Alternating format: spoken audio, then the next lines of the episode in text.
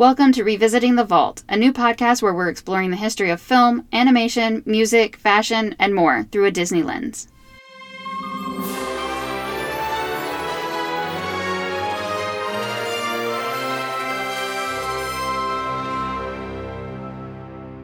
I am Mary Ratliff. I am a writer and general film nerd who is extremely interested in the history of animation. And I am Gretchen Harwell. I am a mom. I am a big time fashion and fashion history enthusiast and former classical musician. And my daughter is a big fan of all things Disney. So this should be fun. I think it's impossible to have a kid these days who does not end up Disney in one level or another. Right. And a lot of the time, though, lately, I mean, honestly, since Star Wars is now Disney, mm. that's more the side she's into. Like, we'll watch the princess movies and she enjoys them, but she's much more on the action side. Like, she would rather build a model of the thing than be the princess. Right. Neither one of us, I don't think, are real, like, Disnerds or any of those terms. I love Disney because they are an important studio in the history of film, and they've made some of my favorite movies of all time. And also, they own everything now. But I've been to Disney World and Disneyland once each, and that's it. Right. I have stories about how uh, I didn't get to go on Haunted Mansion either time. Still bitter. Although growing up, we did have the Disney Channel. So I got a little steeped in the backstory, like the history of it. Because in the early days of Disney Channel, they didn't actually have commercials at all. Like not even commercials for the Disney Channel really. Right. So they were airing these things that had weird gaps in the schedule. You know, you want to start everything on the hour. So they would have like 15 minutes to fill with something random. And they would just plug in those old school reels of Walt Disney just walking you through the process of how they animated this sequence or like showing you this new thing they're about to build in the park. Those classic old Disney stuff that I'm guessing was from like the Wonderful World of Disney or something like that. I loved that. I loved that more than the shows I was watching. Right. That was my favorite part was learning about how it was done. So that's sort of like how I started geeking out about animation. So I think that that's going to be interesting because I have a feeling, especially with this first episode, that we might be attacking some rather precious things. a little bit. I've got feelings about this one. Just sort of introduce the idea of the podcast. The idea is that we're going to be going through all of the Disney movies in chronological order by theatrical release date. The rules are they have to be movies from Disney Animation Studio, none of the subsidiaries, so no Pixar, sorry theatrically released, none of those straight to video sequels that happened eventually. Thank goodness. Yeah. the Little Mermaid sequel, I can't. Oh, yeah, I've heard the Mulan one's really bad too. Ooh, it's rough. I, I haven't seen most of them, I'll be honest. And then uh, the other rule is they have to be fully animated, so none of the live action animated hybrids that they did 70s ish, I want to say. So it's still a really long list. Yes. I didn't even realize how long it was until I started making it. But that means that we're starting out with Snow White and the seven dwarfs. Right. It is very important, apparently, that it is dwarfs and not dwarves. I do not know why. Yes, I, and I wrote it incorrectly in my notes. Every time I wrote the D word, I spelled it wrong. I'm really curious if, if there is actually an explanation that anybody has out there, if it's just like an etymological thing that it, it shifted since the 30s, but I don't know. Who knows? But that is interesting. So if I say dwarves, we're just going to roll with it because. Right. Yes. That's how it Forgive is. us. So, Snow White and the Seven Dwarfs, released in 1937. Little bit of the history with Snow White. It is frequently called the first animated feature film. It is not. It is Right. the first American animated feature film and the first one using the traditional style of animation that we think of, or we used to think of before CGI, which is cell shaded, hand painted. There's a couple different ways people call it. But the earliest animated feature film is The Adventures of Prince Ahmed, which was done with shadow puppets. And some people like to argue about whether or not that counts. And this is one of the interesting things to me because when you think of cell shaded animation or hand painted, the thing that's easy to forget is that it is still a physical film camera taking a photo of a physical object in order to create it. Nobody's painting directly on the actual film stock Right. When they make this. To me, I'm like, if you're gonna say that shadow puppets doesn't count, but hand painted does, that's a line that I think is a really weird place to draw it. Well, and I think it's a, a really kind of, let's call it Disney centric view of it. Right. I watched the making of featurette that they have on Disney Plus, in the bonus mm-hmm. features. It was interesting. It was very clearly made by Disney. It was very hmm. glowing, which, you know, I kind of understand. I mean, if I was going to make a, a making a featurette about one of my movies, I'm not going to say anything bad about myself. Right. And I'm not going to take the time to talk about it if it wasn't any good. Right. And I would also say, you know, at this point, Disney Studios has so much. Yeah, if they want to brag about their accomplishments, fine. Is it a little, little misleading, pardon me, to say it was the first one? Yes, it is. But they have a catalog to brag about. Right. And it's one of those things that, like, if you want to start talking about the actual impact of Disney Studios, starting with Snow White, it is huge. It can't be overstated. Exactly. How much of a cultural and film history impact that they had. But it is still, like, there's a lot of marketing in the sort of taglines that we put with this film in particular. One thing with Snow White that I think is important to point out because historically we have a tendency to sort of place it in this it was when Disney sort of like came to people's attention or like became right. a thing. But when I looked it up, Disney has founded his first studio like over a decade before that, and he had already won seven Academy Awards, I want to say. Quite a few. Right. For the Silly Symphonies. Mickey Mouse already existed. He had already made a big splash. He was already a big name, but they still thought Snow White was bonkers. Yes. Like, what kind of madness? Who would watch a movie that long? Right. I mean, they were still just like, it's an animated thing. How are you going to have a story for that long? Which, you know, spoiler right. alert, they didn't. But, you know. but they thought they did. right. And everybody thought, I was, they were calling it like Disney's Folly and all of this stuff. And they were like, this is going to bomb this entire studio so badly. And to mm-hmm. Disney's credit, as much as there are things that you could say about how he was not a perfect man because he was a person, to his credit, he was like, no, this is going to work. And I, I super believe in this. And he put everything on the line for it. It really would have right. been the death knell of his entire career and his entire livelihood if it hadn't worked.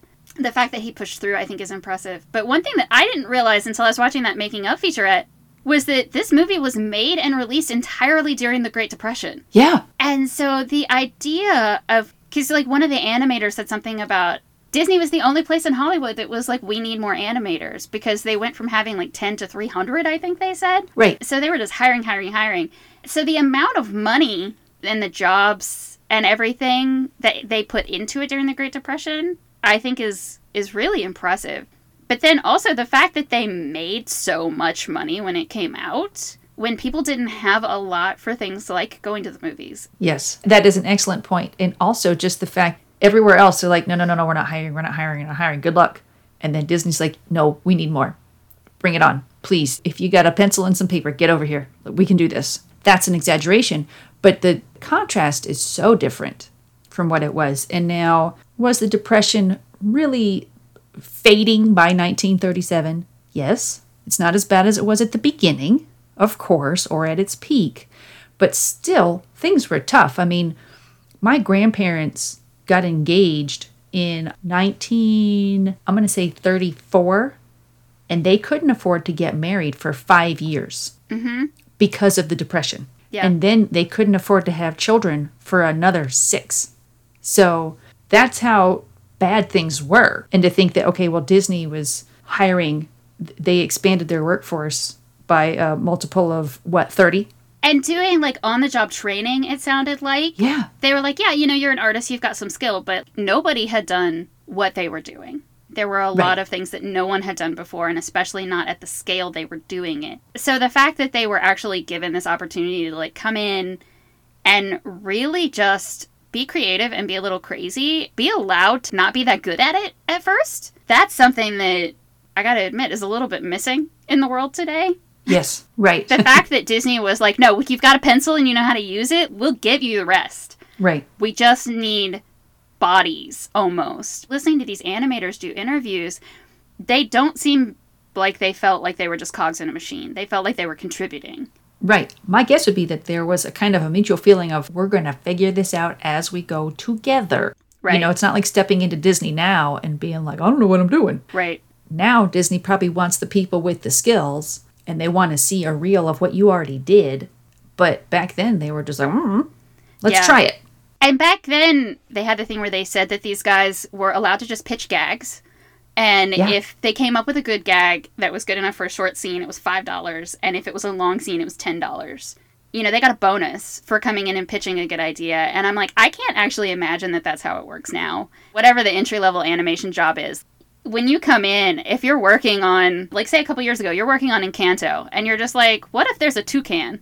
They're going to look at you and be like, why are you talking? Yeah, stay in your lane. Yeah, I mean, maybe it sort of depends on like which director you're working with and things like that, but it Sure. just it does feel like when you look at the stories of how Tim Burton ended up leaving Disney and Don Bluth and like some of the sort of big names that eventually went through the Disney machine and, and left on not great terms, it really does feel like they lost that aspect of anybody can contribute and we're all working on this together, which is a shame, but also means that maybe they have some tighter plotting. Maybe so. Maybe so. I mean, or plotting. Right. Yeah, because that's the thing. Sometimes you do need a manager. Yeah. The thing is now, I don't want to say Disney has a lot more at stake, but mm-hmm. Disney has a reputation now, a reputation for their full length animated features. Right. Whereas before they were like, this is new. Let's try it. Yeah. And they're like, oh, that worked. Let's try it again. Right. It's different. that's one of the things with watching Snow White is you start to see like the actual foundation stones of Yes. the things that became tropes and the things Mm-hmm. that became the cliches of Disney. And you see them and like maybe they iterated and maybe they perfected in a few ways. Maybe they actually did make it better, but they couldn't Right. have done it without the first one.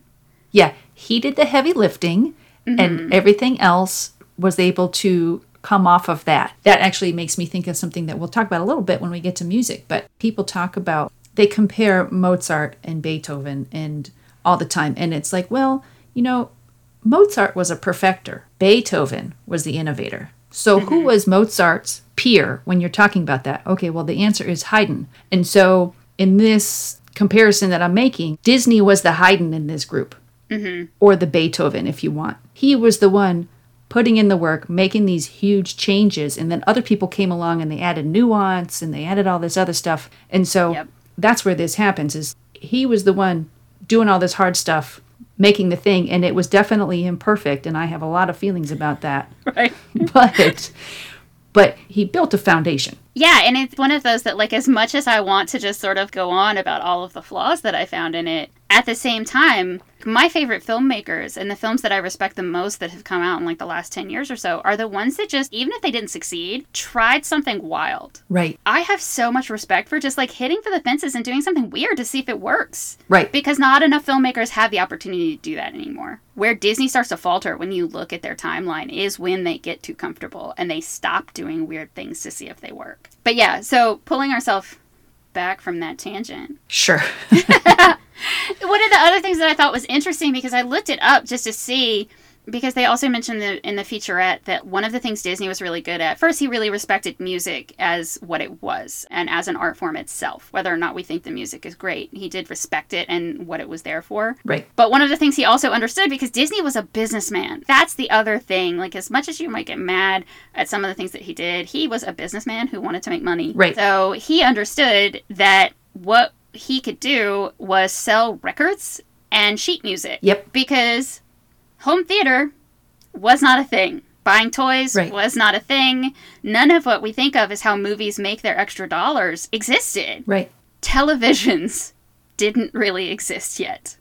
right branding didn't really exist in the same way that it does now Yeah. i mean you're right you couldn't buy toys you also couldn't buy the princess dress mm-hmm. there was so much that you could not get and do that that's what it comes down to is he knew where his bread was buttered and it was Right. the music Yeah. so thinking about what a theatrical run meant back then because it is kind of easy. You know, I was born in 1980. VCRs were in homes, kind of, but not really. Yeah. They were huge, clunky, extremely expensive. Studios weren't really wanting to put out anything, and when they did, it cost like a thousand dollars. i remember renting a vcr from the store Yeah, you would go rent the VCR for the weekend so that you could watch some stuff. And this was the 80s. This was Right.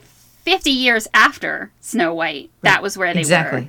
So what was happening then was, you know, if something was in the theater and people just kept coming, the theater owners would just keep it if it was still Right. making money. And they would do like the extended engagements. It might go off for a little while and come back. One of the things I remember when I was a kid. So my favorite movie is E.T. I'm vaguely obsessed with it. But one of the things when that came out in 1982 was that you couldn't buy it. The only way you could see it was going to the theater. And so it came back out into the theater like every six months, and I made my mom take me every time. So I went to see Oh. it like 12 or 13 times in the theater when I was a kid. I had an uncle take me to see that movie five times over the course of probably a weekend Yeah. because I was so obsessed with it at the ripe old age of three. Eventually, it did come out on home video, and like I literally wore out the tape. Mm-hmm. Which also was when the Disney movies started to come out on VHS, and like you know you Oh, had yes. the big collection with the big plastic boxes. Oh, the giant boxes. Yeah, and you would sort of wait because they didn't release all of them. No, they had the vault. Oh my Yes. gosh, the vault. Yeah. So I grew up in a what I kind of jokingly but almost seriously call a media vacuum. Mm-hmm. The nearest movie theater was 35 minutes away, easy. You know, we had a store that had videos sometimes. We did eventually get a VCR and stuff. I remember it being a big deal when my grandmother bought me and my sister each a Disney VHS type tape for Christmas. I got Pinocchio, she got Dumbo, and both of those fall in my like hierarchy of Disney movies way down at the bottom as far as like my list of favorites. They're like, you know, clo- I don't know, Snow White is competing down there, but Yeah. and the thing is, depending on what movies came out of the vault that year for you to buy, your choices were limited, and sometimes it was Pinocchio and Dumbo, Right. and other times Exactly. it was Little Mermaid.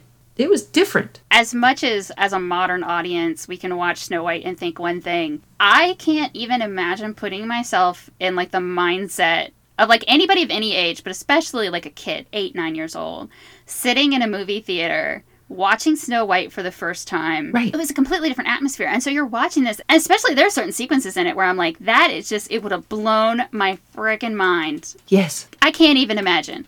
right. And I have to wonder, like, how old was my mother the first time she saw Snow White? Mm-hmm. How, how old could my mother have been? My mom was born in 1950, so the movie was always already 13 years old. My grandparents were already adult when this movie came out. That being said, so would they have been? In, I mean, if they were too broke to get married, they probably weren't also going to the movies. But were, like, would they have been interested in this? Yeah. So who was even the target audience for this? I mean, obviously it was families, Yeah. but Because that is what I started to wonder about at the time. What were people going to see? And so, if you think, you know, the Marx Brothers and the comedies, so that sort of makes it fit a little bit in with that sort of idea. But you've also got the sort of epic things going on with like Errol Flynn. Who was going to see Snow White? Was it everybody? Because when they started listing off like the celebrities that were at the premiere, was Clark Gable there because he had young kids? Or was Clark Gable there because Clark Gable was there? and this was a new big thing, right? Yeah. This was not a slow burn success. This was a Right. it had a premiere and everybody went, "Whoa." Right. The world turned upside down. Yeah. Maybe everybody was going to see it. Maybe, you know, the factory workers were saving their nickels to Yeah. go to the cheap seats. Even if you think about Nickelodeons and the fact that it cost a nickel to go to a movie or, or a dime or a quarter or whatever. Right. That could be a week's pay Sure. during that time period. Right. And so the fact that it made millions of dollars and made back its budget, because he spent an enormous amount of money making it. So the fact that it made back its budget, like domestically, and then also did really well overseas. I mean, that is a testament to just how successful it really was when you actually put it in the time period it came out in. Definitely. I mean, it's like, and especially, you know, if you scale it up, it might not hit, let's say, Avatar standards, but you, you have to put it into the context of when it was made and think about it in that way. And yeah, I mean, it really was a big deal. And so, with that in mind, it's just like, okay, it is full of problems. But so many again, problems. so many. Just the lack of noses. Uh, yeah.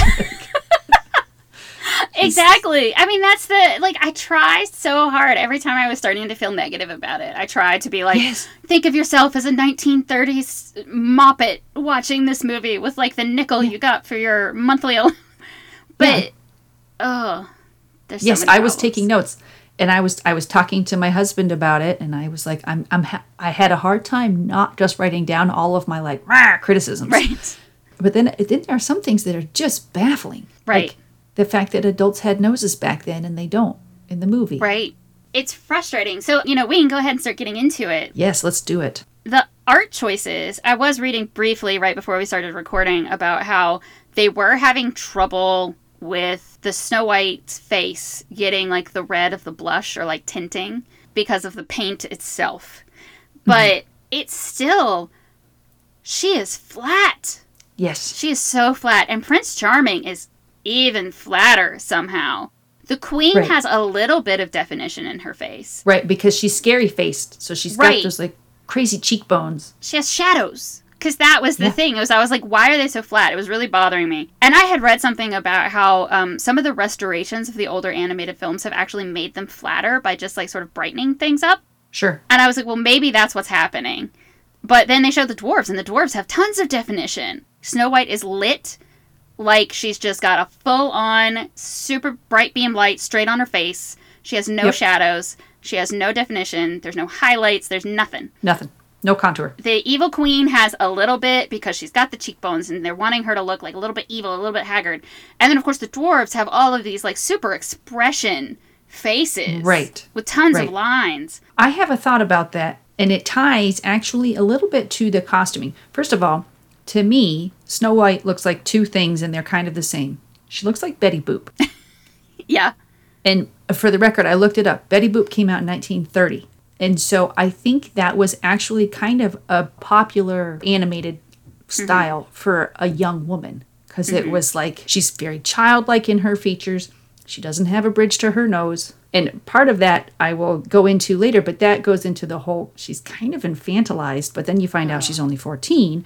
And so kids, they don't develop a bridge to their nose. I'm pointing at my nose as though listeners can possibly see what I'm talking about. They don't have it, they don't develop a bridge to their nose until they're probably early puberty. She doesn't have a bridge to her nose at all. She's just got this little cute button nose. So she looks like a film ingenue from the 20s mm-hmm. in the mm-hmm. early 30s. And it's like, okay, was that style that popular for that long? Well, sure. Maybe it was. So to me, she looks like a film ingenue and she looks very, very young. Okay, well, she's supposed to be 14. That's part of it. But also, it kind of goes to this thing with this sexist weirdness where young women are basically like, I hate to use this term, but like sexy babies. You know what I mean? Mm-hmm, it's mm-hmm. gross to me. And so they made her look younger because that's what was desirable. And it's hard to look younger than 14 Right. and still have a thing where you're going to have the romantic happily ever after.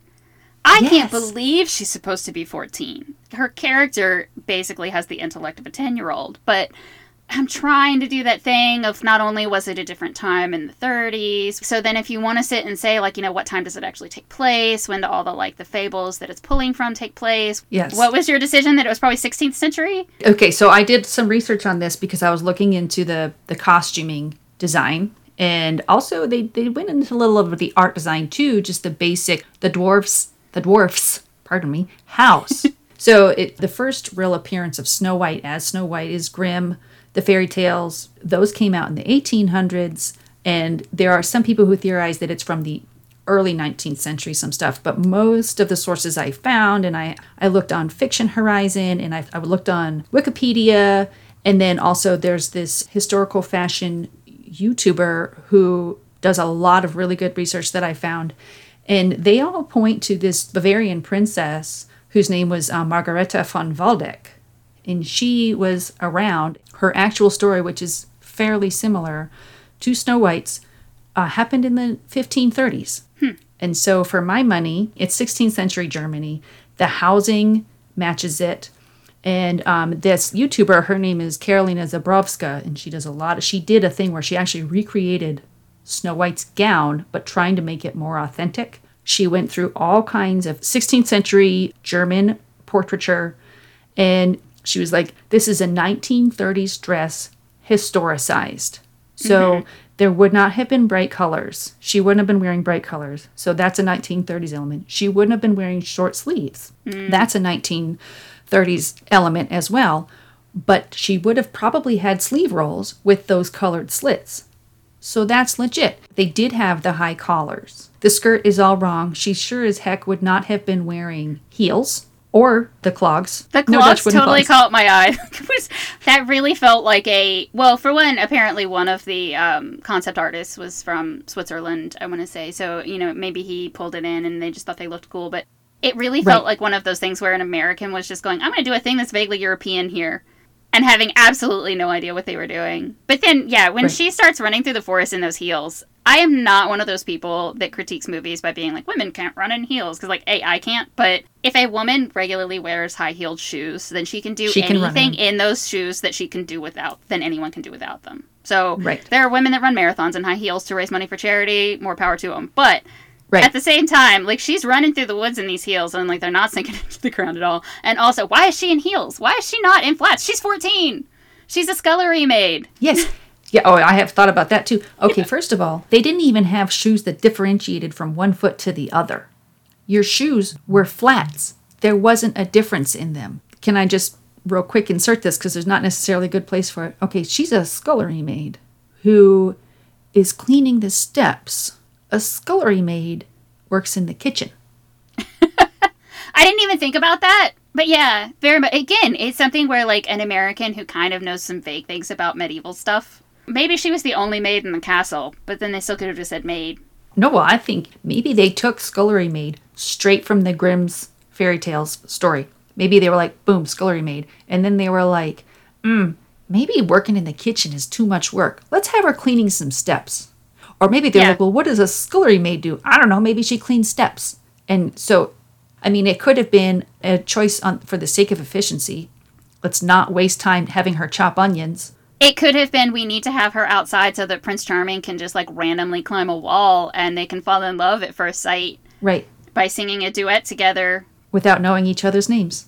Yeah, uh, having absolutely no introduction, no real interaction. I mean, yeah, they sing at each other a little bit. Right. It's not even a full verse, I don't think. No, and it's weird. This Prince Charming guy. I mean, I know this is a tangent, but like, let's just take him at the beginning of the movie. What is he doing? Is he just riding Right. around the kingdoms being like, I just like, I want a girl. I'm bored. What's he doing climbing the wall at somebody else's castle? Right? What's he doing climbing the wall? Does he not understand literal boundaries or the metaphorical kind? Right. He just goes right up to her and he's like, You look good. Secondly, at the end of the movie, he's been riding around looking for her. He's a prince. Doesn't he have things he has to do? Yeah. Or is he like, Sorry, dad? Is he like the third son? Yeah, I don't know. But like, is he like, Sorry, dad? There's this girl. She might be dead. I'm going to go kiss her because I think it's the one I sang to. Yeah, exactly. So I'll be gone. I got to walk through the woods looking for this girl.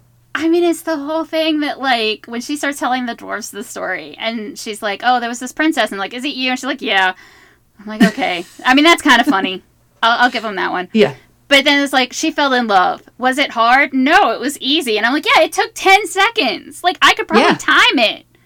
10 Yeah. seconds. She didn't even know his name. Nothing. They knew nothing. And it was just the other thing that gets me is that I'm trying to figure out I know this is me with a modern audience and the modern eye or whatever, but I'm trying to figure out like anything about the politics of what's happening here. Right. You've got this evil queen. I'm assuming Snow White's dad is also dead at this point. Who knows? In the grand tradition of Disney parents just not being around, they do actually say the evil queen's a stepmom. Mm-hmm. I was like, oh, maybe it's actually her mother. And they're like, no, they do actually say the word stepmom, like once. But what gets me is, like, let's assume the queen is, is her stepmom, but her dad is also dead at this point. Maybe he's the skeleton in the basement. Who knows? The queen is the rightful ruler of this country. Yeah.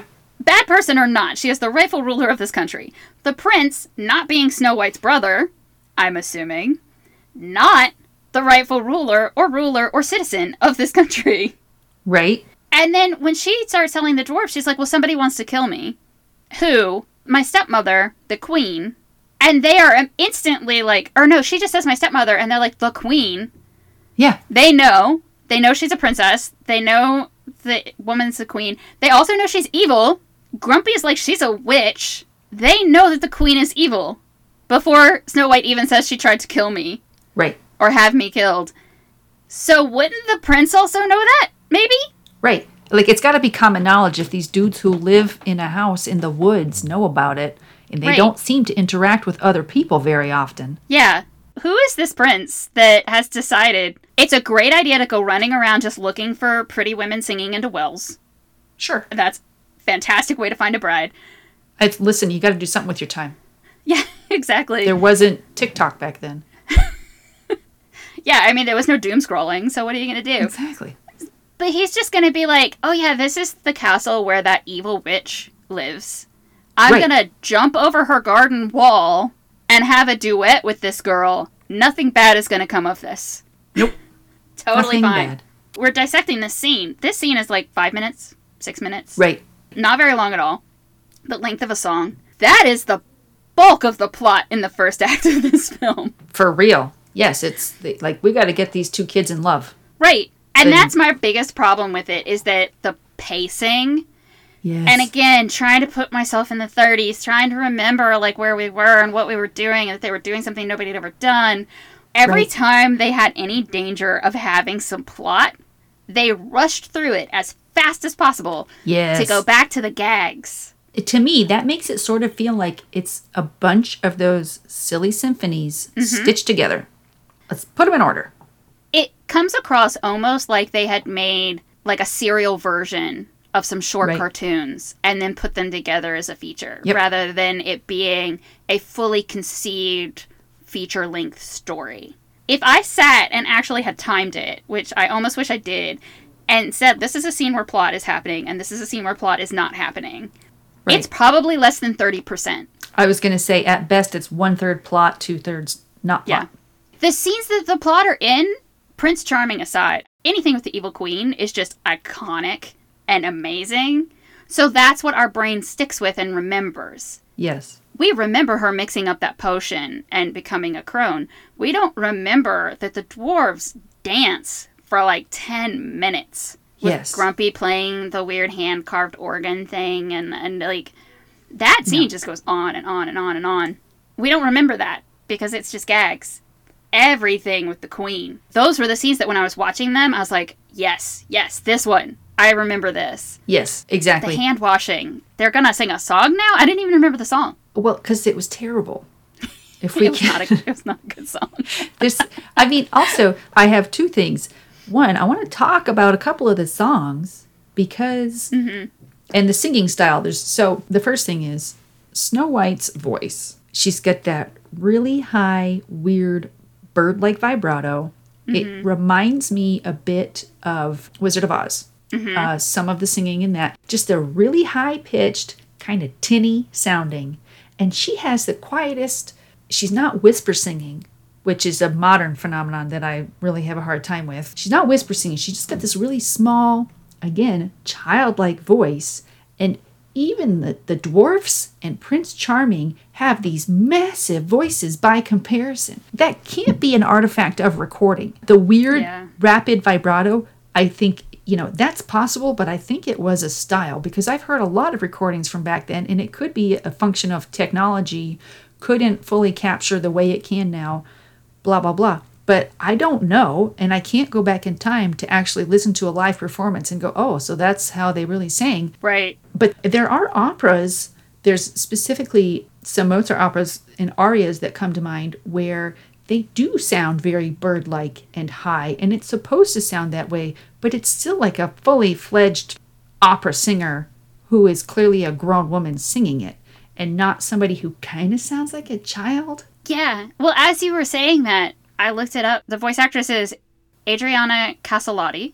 Right, she was an opera singer. Yeah, another interesting note none of the voice actors were credited. Right. Modern me is just like, mm, you don't do that. But then I'm having Mm-hmm. to remember that, like, in the early days of film, actually none of the actors were ever credited. Right. That started with, like, Mary Pickford and stuff. So that Right. was not weird. And for it being the first feature length animated film, they probably just didn't think about it. But it's still a shame. Yeah. just some like quick math in my head. If she was born in 1916 and the movie came out in 1937, considering how early they probably had to record a lot of it, she would have been a teenager. Right. Or or 20. Yeah, 20 You at know. best. a woman's voice is not fully developed especially even that early. Like they you shouldn't be singing opera at that age. You shouldn't be singing that high. It's bad for your vocal cords. These mm-hmm. are all things that we know now. Did we know them then? I'm not sure. Probably not. it sounds really weird. It's hard to understand. yes. And she's got like a quarter of the vocal power and i'm saying it as it comes across not like literally. She might have been an amazing singer in real life. I don't know. But mm-hmm. she's got a quarter of the power that all of the male characters have. And it's just like, okay, is this sexism? Is this a Right. style choice to make her sound like a little baby? What is this decision that's being made? Is this the technology not being able to carry those high notes? I don't know. Prince Charming has like his one little bit of singing with his duet with her, which is where you can really feel the difference between the two. Right. But he definitely is doing a very specific style of singing that is gone now. Right. Sort of crooning almost, that like yes. over enunciated. And Yes. that style is definitely like the heroes are not singing like that in the modern Disney movies. Flynn Rider would never. Right. for good reason. But then, like, I mean, if you look at the dwarves, their singing style, I guess, is leading more towards like a comedic element. right. They're much more easy to understand. I had no trouble understanding anything in any of their songs. Their singing, I think, because it wasn't so stylized, those were the songs that I was drawn to more. The song at the Wishing Well, I was like, what? I barely remember this. One, it's terrible. So there's that. You know, like to your point, if you think about, if you ask anybody, what is a song from Snow White and the Seven Dwarfs, they're going to say, Hi ho, hi ho, it's off to work we go. Mm-hmm. They are not going to come out with the song at the Wishing Well, and they're, and they're not going to come out with whatever other one she sings. I can't even remember. They're not. I gonna- think some people do know someday my prince will come, and I think that's Sure. because enough people have re-recorded it, Right. and that it's become kind of a Disney anthem in a way sure. because it's part of that like princess culture that Disney has that I am sure we will talk about ad nauseum as we do these. But like, Once or twice, it might come up. yeah. And it's funny because, you know, I was sort of waiting for someday my prince will come. And she starts it, and, you know, you remember the beginning of it, and then she keeps singing, and I'm like, this song is weird. Mm-hmm. And the hand washing song, I did not remember at all that Nope. existed. Hi Ho was the one that I was like, and, and it's interesting that, like, the first time they sing it is Hi Ho, it's home from work we go. Okay. Because I was listening to that and I was like, wait a second, they're on their way home. And Yeah. I didn't pay close attention to the words. And I was like, this is just weird. Yeah, when they started it, I was like, why are they singing Hi Ho now? But they actually say it's home from work we go Okay. the first fair time. enough. The opening of Hi Ho, and this is me, like, I know almost nothing about music. We'll go ahead and establish the disparity in our expertise there. I am definitely a person that's like, I know nothing about music, but I know what I like. But the opening of Hi Ho, where they're doing that, like, call and response thing to each other in the mine, Uh huh. it's actually almost chilling. It's really good and it's really interesting. And it's like, this is something that's building into something. And the song itself has a really good rhythm. I'm sure kids sing it all the time because it's probably really easy for kids to remember. Yes. Whistle While You Work. That's the other one that I think probably people remember because parents use it to get kids to do their chores. Yes. And that's not a bad song either, I don't Right. think. No. Because that's one where I can understand what she's saying. Because she's not trying to be that romantic opera singer right then. Yes. And those two songs are very, very similar. Mm, hmm They're straightforward, they're bouncy. It's not an aria Right. as far as like the musical style, but they're still moving the plot along. Or it's Snow White singing Someday My Prince Will Find Me. Right. And it's just like, I have feelings about that. I have feelings about the dwarfs. Oh, I have so many feelings about the dwarves, but I think we're out of time for this one, so we're going to have to hold that thought. And next week we'll continue our discussion of Snow White and the Seven Dwarfs. Thanks for listening.